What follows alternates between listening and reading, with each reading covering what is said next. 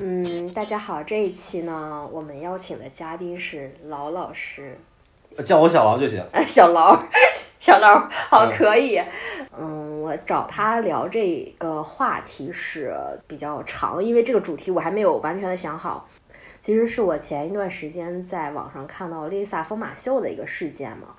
大家就有很多猜测，然后引发到这种光明会的一个事儿。觉得光明会它就是像我们之前看到的一个假说，叫地球监狱说。如果我们人是被困在地球的这种服刑的人，那其实他们就会特别像芋头。然后我就根据这样的一个逻辑吧，然后我就特别想聊一期这个话题。其实当时想聊 Lisa 和马秀这件事儿呢，嗯，也是源自于我一个朋友。在 Lisa 疯马秀这事儿刚出来的时候，他直接非常暴怒的给我发了几条信息，就是说他为什么要这样，他怎么可以这样，就是非常一个粉丝心态。然后，但是疯马秀这件事儿，大家也应该比较了解，就是，嗯，一个脱衣舞的一个表演。然后，所以它其实，在我们的观念看来，就是一个非常媚男的一个事情。对，所以这个事儿就非常的冲突。与他的这个团的设定非常的不符，那刚好他也是要解约了嘛，大家有这种猜想说，那呃他做了这件事儿就是为了加入光明会，就是用这一件事儿表达我的立场，然后我把这个事儿当做一个入场会的一个门票，我入到这个光明会里，嗯。嗯，我我所了解的信息是，呃，因为她的男朋友吧是那个花花公子的少公子，嗯嗯然后呢，她的那个少公子是就是光明会的成员，呃，Lisa 她要想要入会。就就是她提出要要入会，然后也是这个少公子说你必须要参加这个疯马秀，嗯，然后呢才可以让你入会，嗯，所以 Lisa 就去参加了这个疯马秀。那我说到就是说，呃，Lisa 就是想入这个光明会，这个光明会大家应该都能了解到一点，就是说美元背后那个标志嘛，对对。然后就是说，他其实这个光明会是为了想控制一些人，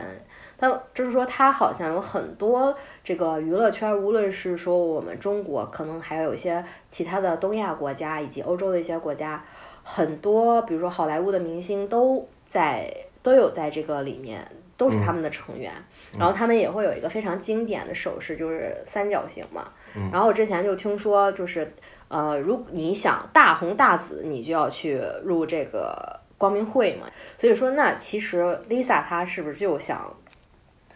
入这个会？当然，当然，因为其实光明会它不仅仅是在娱乐圈，它包括在金融圈也好，在各个圈层里面都好，都有它的成员，因为它是属于一个世界范围内最顶层的一些。呃，无论是掌握实权，或者是掌握财富，或者是掌握这种娱乐风向的这些人，他的一个小圈子，嗯，对，呃，有一些，比如说，就我了解的比较片面，就是他们加入了之后，呃，也会有一个非常，就是他们说信信撒旦嘛，他们是信撒旦的，然后他们也会有一些仪式，就比如说我们熟知的一些明星艺人，如果有一天突然的死亡，很有可能就是说他们有个献祭仪式，就是他们被献祭了，嗯，对，然后那但是在献祭之前，他可能会从中获利，然后所以你要你要献祭，呃，对，这也是呃其中的一个说法吧。嗯。光明会它其实不只是有这种献祭的仪式啊，其实给撒旦献祭，无非就是跟魔鬼做交易嘛。其实这也是就是无论是基督教也好，或者其他宗教里里面也好，就是他们所说的跟魔鬼做交易。那么跟魔鬼做交易，我们把一个人献祭给他，那么他必然就会返回返回一些利益给我们。那么这些利益是什么呢？可能就是我们在世界上所了解到的一些比较重大的时事。嗯对，可能呃聊点时事热点的一些话题吧。可能这个哈以冲巴以冲突的幕后黑手，可能也有光明会的影子。哦，我就这么说吧，就是不能其实说太细。对对对对，不能这这这些不能说太细，就是光明会它其实是一个类有点像操控世界的幕后黑手嗯，的这么一个组织。那比如说你刚才说到了，就是他们是一个影响，嗯，全球的一个舆论的一个组织，嗯，不不仅是舆舆论，也有政治和金融方向的东西。之前就是怎么成立的这个？嗯，其实光明会的成立在历史上是有迹可循的，嗯，它是可以追溯到一七七六年。我们可能听到一七七六年这个这个时间点的话呢，会想到美国的成立，但是不仅只不仅仅是美国的成立，然后在同一年光明会也成立了，嗯，对，所以这两者的关系其实是有点扑朔迷离的，因为包括像乔治华盛顿就是国父了，美国国父了，其实他也是光明会的成员，呃，包括后面的林肯以及美国历史上大概有几十位总总统，他都是属于光明会的成员。对对对对，所以它成立于一七七六年，是在美国成立的。嗯，然后在在它成立之后呢，包括后面的那个我们所能见到的权力之眼，美国钞票上面的权力之眼，对，对，那么就由此可以说明，其实光明会它是遍布于美国的整个高层权力里面的，对，包括现在的美国其实也是。呃，美国总统只是一个目前的，他最后后面操控美国的都是那些各大的财团嘛。这些我们其实可能都观听众朋友们可能都大概有了解。嗯嗯对，然后我们就说说回到光明会啊，说回到光明会，就是包括像你刚刚所说的，就是光明会成立的初衷，其实呃，可能他们只是想要缓和的、温和的去改造世界，但是后面呢，可能就是可能他他们内部发发生了什么，无论是。分歧也好，或者是什么也好，因为我我不是光明会成员嘛，所以我不太了解里他们内部很更早严谨，很严谨。对对对对对得严谨一点，所以说就可能是在后面就发生了一些就是偏差，嗯，就导致了就是现在导致就是无论是舆论也好，或者是各种阴谋论也好，就是对光明会的一个解读，就是它是一个类邪教的一个组织，嗯，是有点像的。嗯，它在某种意义上，这个就像我说刚才提到的，叫《地球监狱说》里，就是为什么我会想到这个问题，就是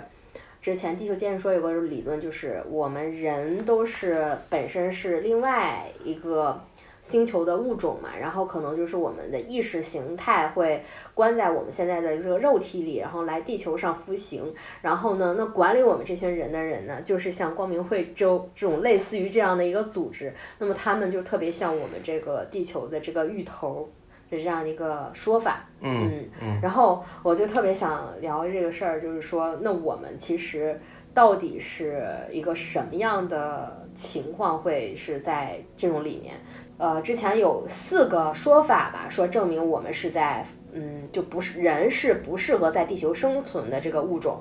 一种是说人腰疼，因为我们地球是有重力的原因嘛，所以我们早年因为身体比较相对来说强壮一点，所以我们会可能感受不到。后期我们基本上人岁数大了才会改成腰疼，是因为重力的问题。但是其实你会发现，我们算是这种算是地球上的大体型动物了。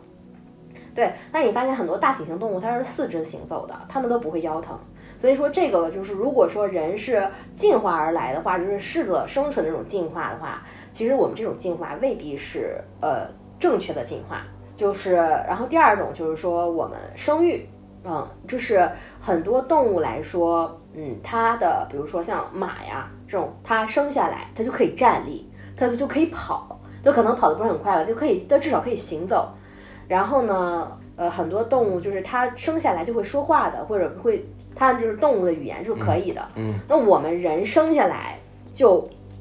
很脆弱，非常脆弱，然后且我们生育也非常的困难。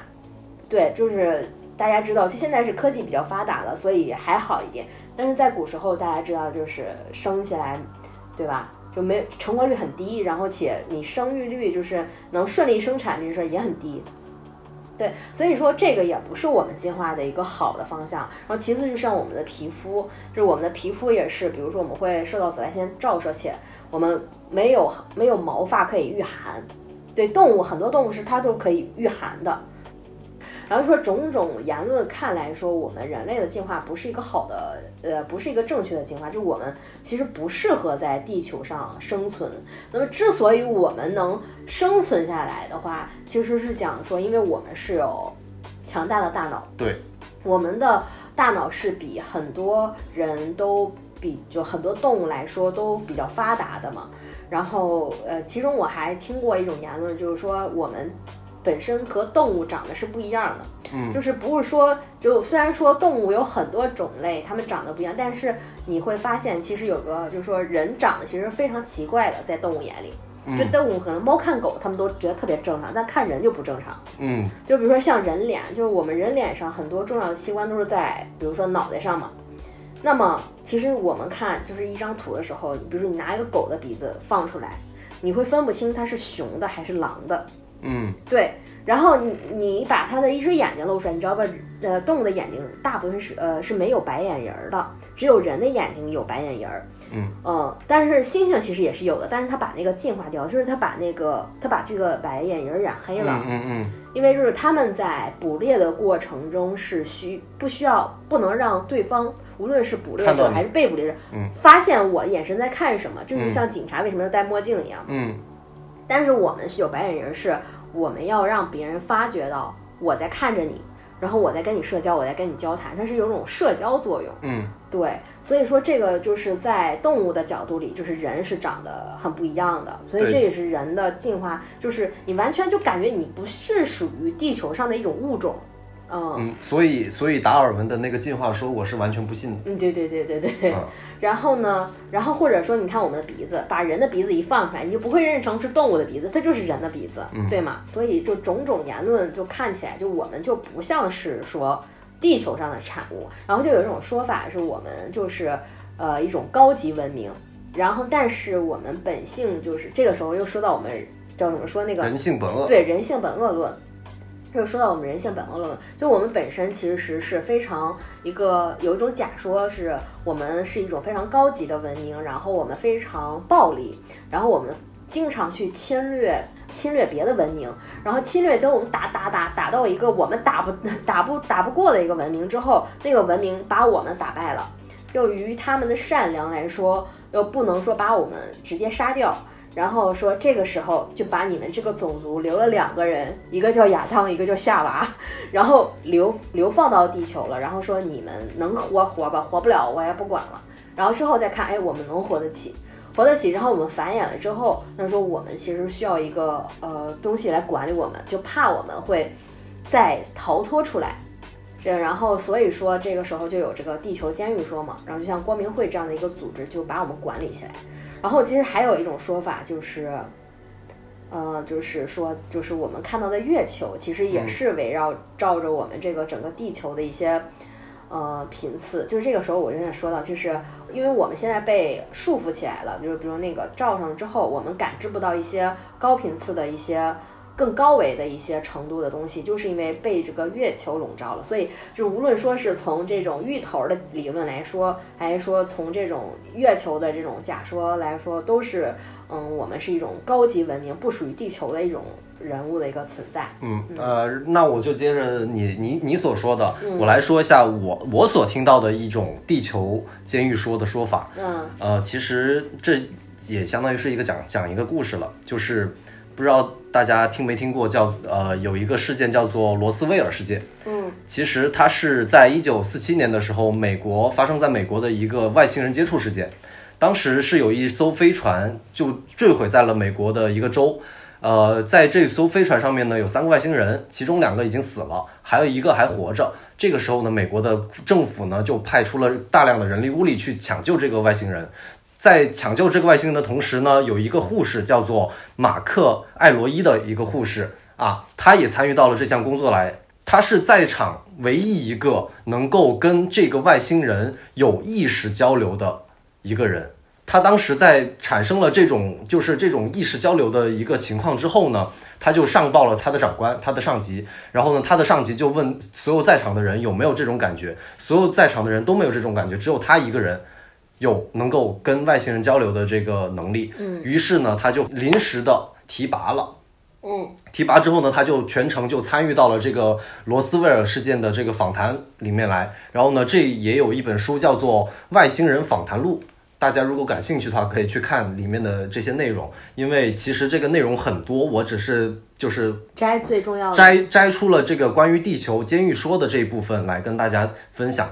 就是这个外星人他也有名字，他叫艾尔。嗯对，艾尔这个外星人呢，他就跟这个护士就说了一个可以说是颠覆世界的一个呃一个说法。呃，这个艾尔来自于呃一个叫做统领地的宇宙文明。这个宇宙文明呢，已经占领了这个整个宇宙的四分之一的领土了。而我们地球当时是属于一个叫做帝国文明的一个宇宙文明所管辖，而地球呢是属于宇宙文明的一个非常偏远的一个星球，就相当于是他们边界的一个，相当于是流放地了。对，然后呢，当时当时这个统领地就跟帝国文明就打起来了，就开战了。当时就发现了地球，他们发现地球之后呢，他们就发现这里面怎么会有一些这样的人，就是被就是灵魂被禁锢在这个肉体里面的这这些生物。然后他们发现就是这种生物，他们的灵魂是非常高级的，但是他们的肉体是非常低级的。嗯最后就发现了，其实地球它是旧帝国文明的一个监狱。嗯最开始的时候，呃，大约是在距今四十多万年的时候，帝国文明帝国文明呢，它是确实是流放，就是一些罪大恶极的人流放到了这个地球上来。但是后面呢，因为帝国文明它是一个集权的文明，就是它开始有不断的那种反抗力量，然后呢，他们就把这些反抗军、反反抗的人，然后呢，全部都给抓了，也投放到了地球上面来。就包括了他们帝国文明里面的很多的像演员、画家、艺术家这一类的灵魂，也都给他们抓了，因为他们会写一这种反抗言论嘛。嗯对，就给他们抓了，然后也扔到地球上面来。在扔到地球上面来的之前呢，他们会打上两个思想钢印。看过《三体》的朋友们应该都有所了解，什么是思想钢印？就是第一个思想钢印是，呃，你是向往光明的。嗯第二个第二个思想钢印是你不可以离开地球，你在地球上面有重要的工作要做。对，打上了这两个思想钢印之后呢，就把这这这一大波人就陆陆续续的就扔到了地球上地球上面来，而统领地呢是来解放我们的。嗯对，但是他在来的时候呢，他发现以他们目前的能力，他们也解他们也解放不了我们。嗯对，甚至他们在到了地球之后呢，如果他们的肉身死掉了之后，他们可能也会被这个呃所所捕获，监狱所捕获，成为地球人。那么我们话又又得说回来了，为什么这个地球的这个监狱那么强呢？因为帝国文明它它发明了两个东西，一个是结界，另一个叫做捕灵网。嗯捕灵网是就是捕获的捕，然后灵魂的灵，捕灵网这两个东西。这个结界首先它是需要帝国文明的人去维护的，如果它不维护的话呢，它会定期会衰弱。对，而这个捕灵网呢，它也不是百分之百就可以捕获到灵魂，对，它是有概率的。但是因为因为打上了思想钢印，那两个思想钢印，所以它的概率会提升。那么在我们我们所知道的，就有很多人在体验过濒死体验的时候，呃，就是一一种假死状态嘛。嗯他们在体验完之后呢，他们会说，呃，我看到了很光明的地方，然后呢，我很渴望去那个地方。其实那个光明就是那个像太阳一样的那个地方，就是捕灵网。而这个捕灵网一旦抓住了你的灵魂之后呢，它会把你的灵魂束缚住，然后呢，再把你的灵魂重新投放到一个地球上的新生儿的肉身里面去，从而就造成了一种无间地狱的一个情况。不断的就是对，不断的循环，不断的循环，就让你的灵魂就逃不出地球。逃不出地球来。对，呃，其实为什么这个帝这个帝国文明要就是要制造这个监狱呢？是因为就是我们所有人的灵魂，呃，在宇宙当中都是唯一的且永恒不灭的。嗯对，呃，宇宙为什么会膨胀？是因为有不断的、不断的有外来的灵魂进入到这个宇宙，所以又充充实到这个宇宙当中去之后呢，就导致了这个宇宙的膨胀。所以说，灵魂在灵魂永恒不灭，且你的灵魂是很强大的情况之下，一旦你失去了你的灵魂力量，那么你就是相当于是就进入了一个地狱。嗯，行尸走肉吗？可以理解为不算。呃，不算是行尸走肉走肉，它就是一个把你关在一个地方，然后呢，无限的去折磨你。无限的去循环。让你的就是不让你的就是灵魂再去有什么增长，就是只限在这个里面小范围的活动。对对，就是不让你的，就是相当于是禁，也是相当于是禁锢了你的思想，嗯，就不让你有更多的作为。但是为什么就是 为什么就是我们其实可以发现，我们历史上有很多时期，比如说孔子、孟子、老子，嗯，以及柏拉图，这是一个时期的。嗯嗯，就是我们会忽然有一个时期涌现出一大批的伟人，嗯，然后包括像文艺复兴，包括像工业革命这几个时期涌现出了很多伟人，是因为这个结界它会有一个波动期，它波动，它就是它衰弱的时候，我就悟了，我就开始可以悟对了。对我们就是这些强灵魂强大的人，他们就开悟了。他们其实其实灵魂它本来就会这些东西，嗯，就包括像牛顿，他为什么会万有引力？其实他刻在他灵魂里面的东西，就是他就是知道万有引力的这个东西，只不过是在这段时间这个结界衰弱了，衰弱了，然后呢，他忽然悟了。就像系统需要更新，更新这段时间就是它脆弱的时候。对它脆弱的时候，然后呢，我们的文明就是有一次大的发展、大的飞跃的时候。然后，那我们就再说回来，就是这就是我所了解到的一种一种一一种种说说法吧，一种说法。然后呢，这个其实也是有一本书的，然后这本书叫做《外星人外星人访谈录》。嗯，对，如果感兴趣的可以去看一下，可以可以去了解一下。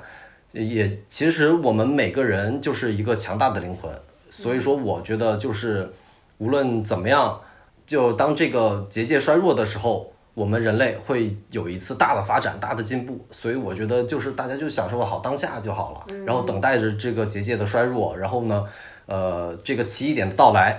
然后我们的这个人，我们人类文明就会又迈上一步新台阶。对对对，你觉得我们有生之年还能看到这个时候吗？我觉得是有的，因为那就有一直有人说说二零二三年天降紫微星这种说法，你说会不会说我们马上要进入到这个又一波的新时期？呃，这是一种说法，我还听过一种说法，就是这个起点，下一个起点会在二零四八年，大家可以期待一二下。十年以后，二零四八年会有一个新的起点，完全颠覆人类认知的一个起点出现。啊，对，可能这个时候，我可以，我就是当我可以那个领领养老金的时候，就可以看到了。对，可能可能说不定下一个时期我们就可以完全就是脱离人类的肉身，然后重新变成一个永恒不灭的灵魂。嗯，对，然后再重新就回归到这个，就发现就是彻底发现宇宙的真相，也说不定的嘛。对，然后我们再说回另外一种地球监狱说的说法，就是月球。对，大家可能就是我们刚才说到那个，我们刚才说这系统更新，它这个受到波动，就是很有可能是跟这个月球也是有关系的。对，呃，再说回月球，其实月球它确实一是一个很诡异的东西。嗯，对，因为可能在更久之前的一些记载吧，就可能是到甚至是到炎黄的那个时期，其实是没有月球记载的。嗯，对，月球可能是一个新的东西，所以我造出来的一个对，可能可可能是一个人造的，就是人造的一个东西。嗯，对，因为在更古老的时期的一些记载里面是没有月球这个东西的。嗯，对，对，天上是一片漆黑的，没有什么只有月神话才会有。对，只有像嫦娥奔月这种神话才会有，呃，有有所体现。呃，那么我们就说回月球，其实现在还月球有一种流行的说法是月球空心说。嗯，对，对，为什么会有月球空心说呢？是因为美国在登月，他们在那个一九六零年代登月计划的时候呢，他们也想要去探索一下这个月球的质量到底是什么。结果就是他们在发射了那个航天器去撞击月球的时候，发现月球的振动频率比在地球上面的振动频率要长。嗯，对，时间要长，甚至长很多。那么通过一个那种像像做像像是叫做地震波效应或或者是什么效应来说、都好吧，就是这个波动越长，那么代表着他们他的内心是越空的，因为你的你的核心只有是空的情况下，你的振动频率才会变。长对，如果你是实心的，那么可能就震一下，可能就几秒钟，嗯嗯，就就结束了。地，但是月球被那个航天器撞击的时候，最长的一次长达三小时。这么久，对，就一个航天器凿下去，然后那个那个震动频率持续了三个小时。嗯，所以说其实它里面是空心的，所以它里面是有一些装置。对，呃，所以就有就就猜想嘛，因为包括像之前，呃，应该是去年吧，还是前年出了一部电影叫做《月球坠落》，嗯嗯，还是什么电影的？当时我看完之后，可能大家都会说那是个烂片什么之类的。那但是就是我看到他写着那个登月，然后包括飞进了月河里面，然后里面有一个爱戴森环，然后包括有一些什么各种的人工 AI 的装置之后呢，我真的很震撼，因为它就是相当于是把一些假假说给拍出来了，对对对给拍出来了。对，就是可能就是有有一种观点，就是说这个月球里面它其实是有月月星基地的，嗯在这个月星基地里面呢，住着一些外外星人，他们是在一直在监控地球上面人类的活动的，对，所以说可能这些监监视地球人类活动的这些外星人，就是当初流放地球的同一那些拨人。嗯，对所以它就是预警。呃，可以这么说。然后呢，但是也有另一种说法，就是这个月球其实产生之后呢，其实是在保护地球。嗯，这是怎么说？对，因为包括就是像潮汐作用嘛，嗯，对，它是因为月球引起的。对，是是有月球引起的。然后如果没有月球的话呢，就没有潮汐作用。没有潮汐作用的话呢，就会导致有很多地球上面的一些生态就会就紊乱。对，会紊乱。但是这又说回来了，为什么会有这个潮汐？为什么要控制地球的生态？是因为地球它是一个活着的星球，那么活着的星球它就会产生海啸，就会产生地震，就会产生各种各样的天灾人祸。那么我们又又可以这两个这两者，呃，这这个说法跟刚刚我我所说的那个那个灵魂说，其实是有相相似之处的。是什什么相似之处呢？就是刚刚的灵魂说，他也他也提到了为什么要把地球设为监狱啊，就是因为地球有这些灾难，而这个人类这个灵魂进入到人类的肉体之后呢，遇到这些灾难，他就得。活不了了，他就得重启，那么他就得重新再洗一遍脑。嗯，那么你就会一遍一遍的不断的循环往复的被这个捕灵网抓到，然后被这个捕灵网放到人类的捕灵网说：“我太累了，你们能不能慢点儿 对，抓到，然后放到人类的肉体里面去，再就是无限的去循环，无限的就形成这个地狱。如果说你是一个很稳定的一个星球，那么你的人类，你你可能你的肉身就是可能几百上千年它都不死，嗯，那么你的精神，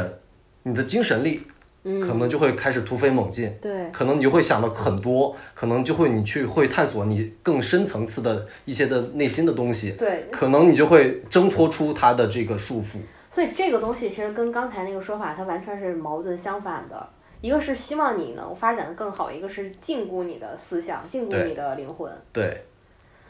我刚才还想说，你说那这种可能就是说，是不是两种说法可以结合到一种？比如说这个月球，它其实带着一种保护作用，然后就为让你这个保护你这个地球生态变得更好的同时，也在监控你。对，就是我就是说我把你放逐在这个地球上了，就是他们之所以能把我们放逐的，而没有把我们整个全灭掉，是说明他还是存在善心的嘛，存在善意的，所以他希望我们能在这儿服刑的过程中，就是呃活的也稍微好一点，不至于很差，嗯，说明这个宇宇宙这文明还是更更高级。对更高级，就是至少有人权，回归到人权。所以所以现在我们活在这个世界里，就是我们会意识不到我们的人权存在。嗯，这也是跟就刚刚你所提到的人性本恶也是有关系的。对，就包括其实可能有的灵魂，它确实就是罪大恶极的灵魂。对，这个就是想说，我们经常说的一句话叫“好人不长命，祸害一千年”这种话，其实我也特别信，就是跟这个地球监狱说是有一个那什么的。还有一种说法就是，我们不会说这这个灵魂一直在这个里面不断的循环，而是说。嗯，好人不偿命，就是你的刑服完了，嗯你服完刑了，我把你放放掉了，对，你可以就升为了。对，升为了。嗯但是你你这个祸害，你做了坏事，你一直活着，你就是一直在服刑，你永远逃脱不离，都逃脱不开你这个身体。当然，当然，当然，就是呃，包括刚刚那个外星人访谈录里面，他也有说到，就是其实有一个人，有一个人是就是自己挣脱了这个束缚，然后回归到了宇宙当中去的老子。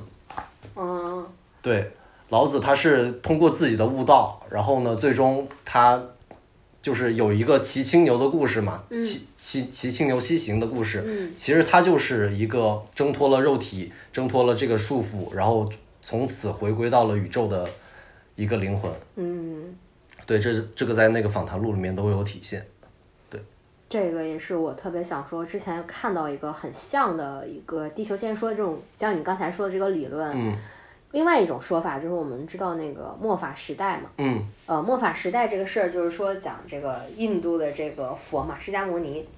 他他是他原本是一个王子，然后他后来就是开始自己修行之后，他顿悟了嘛，大概就讲说他那个时候就是开始了正法时代什么的，开始他开悟的那一刻，他是能感到更。高维度的一些震动频率，然后去能突破这些东西，就有点像你说这个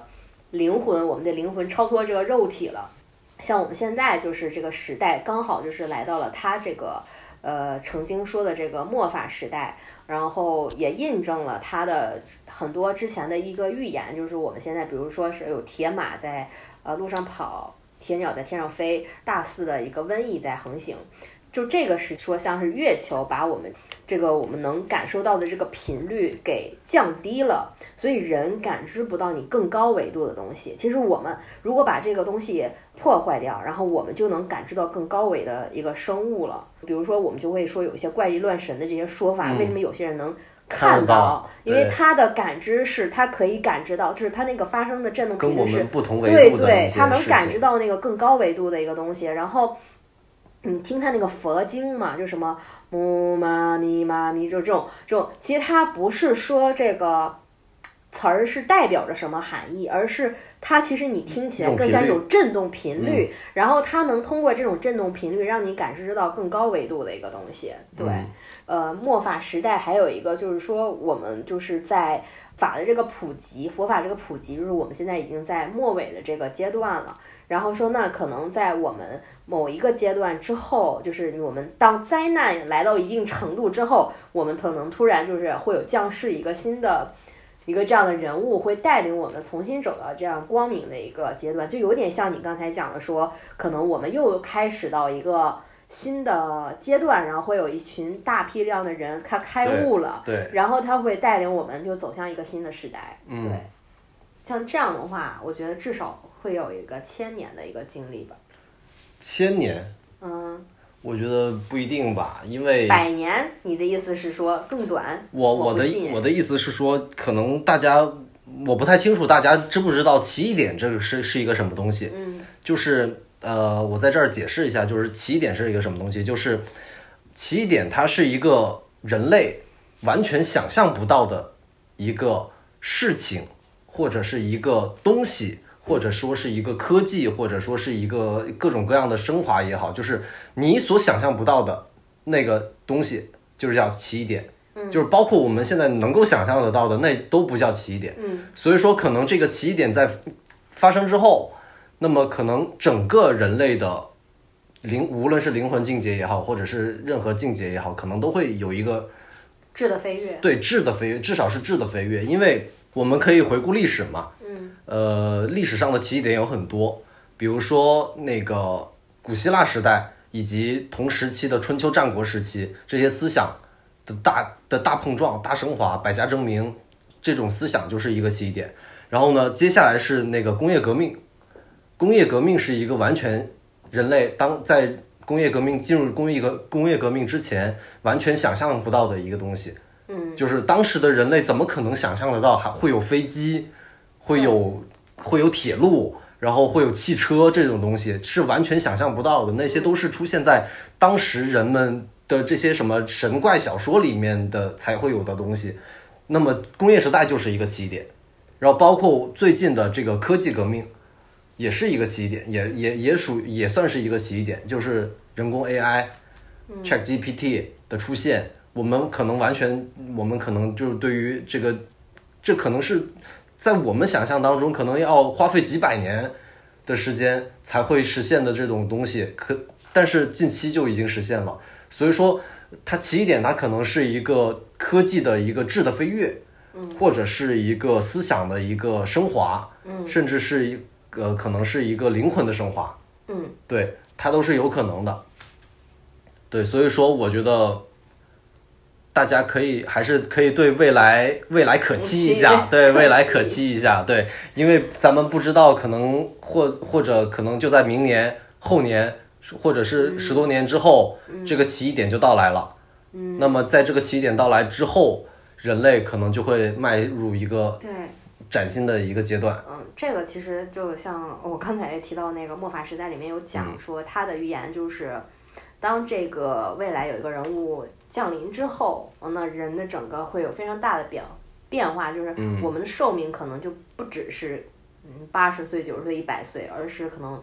嗯八千多岁，好像还是八万多岁，我不太记得了。对，是一个这样的一个概念，整个都会发生一个质的变化。对，可以就沿着你你刚刚所说的，可能这个人就是个起点。嗯，哎，那如果说假设就是，比如说，如果这种事儿真的发生了之后，如果是你，你会愿意说继续留在地球说，还是会离开地球？如果能离开地球的话，如果能离开地球的话，我必然 跟向马斯克学习，探索外星文明，必须探索，必须探索，因为因为在你知道了宇宙的可能部分的真相之后，嗯，你可能就不会再眷恋于一个小小的地球了。嗯嗯，你可能就会想要去更高层次的，或者是更高维度，或者是更广阔的天地去探索。但我其实也想了解，比如说，那可能我们会落回到人本身，呃，我们会了解到这些东西，其实是因为我们看到了、知道了，对。但是，比如说，我们举例一个农民，嗯，他每天只他的他的范围只存在于，比如说我种地，嗯，呃，那只那他像他们这种人群，你觉得会也会同样跟我们一样会意识到这个东西吗？呃，这个不好说，嗯，因为得看就是提升到什么程度，或者是怎么样的一个程度，因为可能大家，我又得跟大家说一个新词儿，叫做集体潜意识。嗯对，集体潜意识可能就是是一个全人类都共有的一个很底层、很深层的一个东西，就它可能是刻在脑子里面，甚至是刻在基因里面的一个东西，但是我们现在发觉不到。嗯对，可能在这个起点之后，这个集体潜意识爆发之后，可能像你刚刚所说的这些农民，就是这个面朝黄土背朝天的这这这一类人，他们的一些思想可能也会发生转变。嗯对，所以我觉得这种进化它不是高层的，只局限于高层的一个进化，它应该是一个全人类的一个共同的一个嗯，我懂，就像我们知道天生就要知道吃肉吃饭一样，对样的一个对东西，可能就忽然某一天，忽然就觉得，嗯，本能意识。对，本能，我们的本能可能就从我们的某一个本能被关掉了，然后这个本能重新激发发出来，对，重新激发出来，可能就是，嗯，我觉得我可能可以这么去做一下，或者那么弄弄。但是我觉得在你说的个人意识这种情况下，还是会有很多参差不齐的吧。当然，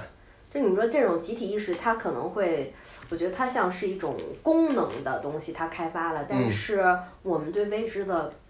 探索或者对某些领域的一些探究，我觉得还是每个人还是会不一样的。对每个人还是肯、嗯所以肯定还是有会有区别。其实那这个反过来，我们反哺到刚才讲的，就是说，嗯，比如说我们是一种很，嗯，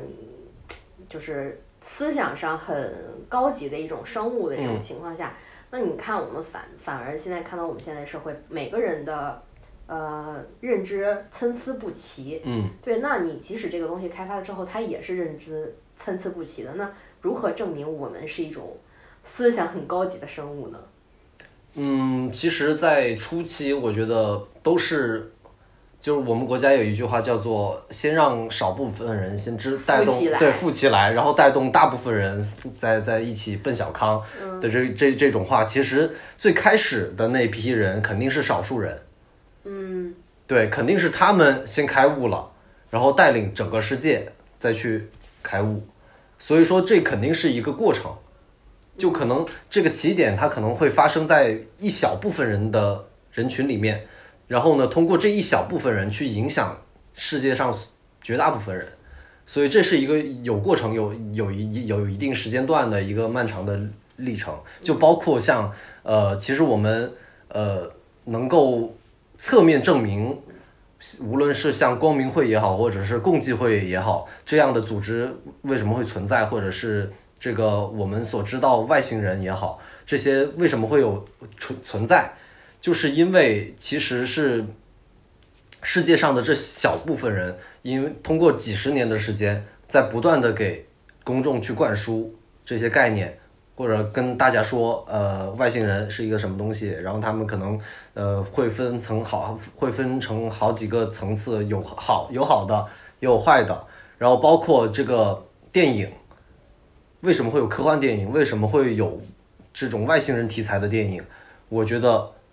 不，我我相信肯定都是他在潜意识里教育你。对，他在潜意识里给你灌输，外星人肯定是存在的。同时，外星人有一部分是善良的，他们是愿意帮助人类的。但是有一部分人，呃，有一部分外星人、外星生命，他是对于他是对人类有恶意的，充满恶意的。嗯，对，这些其实都是我们可以侧面证明的。这这个世界那只看不见的手，一直在操控，一直在引导着这个舆论的走向，去让我们去不断的去那个，呃，放下我们人类本能的戒备。那你觉得像光明会这样的组织，你认为它是好的还是坏的呢？嗯，我觉得不能用好坏这个定义去界定这个组织。嗯，因为，嗯，现在在我所认知的光明会里面来说呢，就是它是为了利益而存在的一个组织。那么，如果假设他们是为了人类全体共同的利益。的话呢，它可以完，它完全就可以是个好的组织啊。但是如果他们就确实是这个跟人类作对，然后呢，就是就是要这个淘汰一一大部分人，然后呢，只只只保留一只保留一部分精英人士的这这种组织的话呢，灭霸心理。对，那那他们就是他们就是不好的组织。但是我觉得人性嘛，它都是复杂的。嗯，对。他们可能会有一个总的一个教条，但是人他遵不遵守，他是是他自己的事情。嗯，对，所以我觉得不能用好坏去界定一个组织的存在。嗯，对，它如果它都有两面性。对对对，它都是复杂的。所以其实我们今天聊的很多都是在很多的假说、很多的猜想，对，也未必完全是事实。所以就是。大家也都就是听个乐和包容一下。对我们毕毕竟我们就是脑洞大开，思绪飞扬一下，随便随便聊一聊哈。那我们今天的，你想有什么总结吗？啊，我的总结其实很简单，就是我们还是要呃归根结底一下嘛，就就是把把话说回来，就是呃无论是地球监狱说也好，或者是光明会是一个那个芋头也好。芋头是监狱的头子的那个芋头啊，对，我觉得，我觉得，我觉得，无论怎么样都好，就是珍惜好当下，就过好我们自己的生活。然后，其实像这种世界上这么大的、这么重要的事情发生，就是天塌下来了，还有高个子去顶着嘛。我们我们好朴实无华呀！当然，我们就是 我们不做那个最拔尖的那那那那些人，我们就享受好当下，然后过好自己的生活。然后可能在某一天这个起点到来的时候呢，我们有一个心理准备。嗯。然后呢，我们跟着全人类，或者是跟着这一小部分人去迈进一个新时代就好啦。对，这就是我的想法。对。